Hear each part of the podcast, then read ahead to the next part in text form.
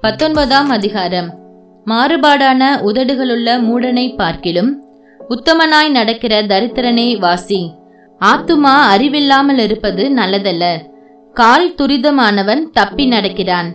மனுஷனுடைய மதியினம் அவன் வழியை தாறுமாறாக்கும்.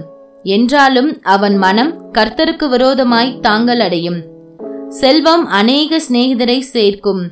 தரித்திரனோ தன் சிநேகிதனாலும் நெகிழப்படுவான். பொய் சாட்சிக்காரன் ஆக்கினைக்கு தப்பான்.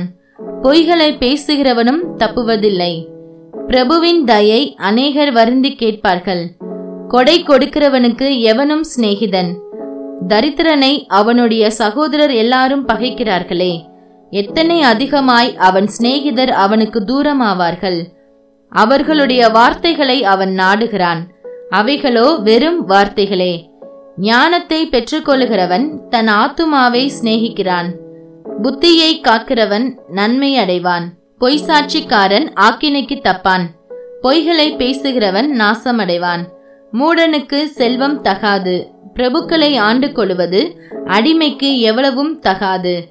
மனுஷனுடைய விவேகம் அவன் கோபத்தை அடக்கும். குற்றத்தை மன்னிப்பது அவனுக்கு மகிமை.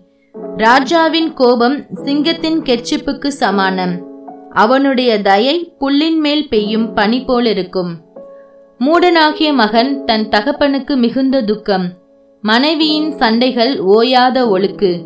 வீடும் ஆஸ்தியும் பிதாக்கள் வைக்கும் சுதந்திரம். புத்தியுள்ள மனைவியோ கர்த்தர் அருளும் ஈவு. சோம்பல் தூங்கிவிழ பண்ணும். அசதியானவன் பட்டினியாயிருப்பான். கட்டளையை காத்து கொள்கிறவன் தன் ஆத்துமாவை காக்கிறான். தன் வழிகளை அவமதிக்கிறவன் சாவான். ஏழைக்கு இறங்குகிறவன் கர்த்தருக்கு கடன் கொடுக்கிறான். அவன் கொடுத்ததை அவர் திரும்ப கொடுப்பார். நம்பிக்கை இருக்கும் மட்டும் உன் மகனை சிச்சை செய். ஆனாலும் அவனை கொல்ல உன் ஆத்துமாவை எழும்ப ஒட்டாதே. கடுங்கோபி ஆக்கினைக்குள்ளாவான். நீ அவனை தப்புவித்தால் திரும்பவும் தப்புவிக்க வேண்டியதாய் வரும். உன் அந்நிய காலத்தில் நீ ஞானமுள்ளவனாயிருக்கும்படி ஆலோசனையை கேட்டு புத்திமதியை ஏற்றுக்கொள். மனுஷனுடைய இருதயத்தின் எண்ணங்கள் அநேகம்.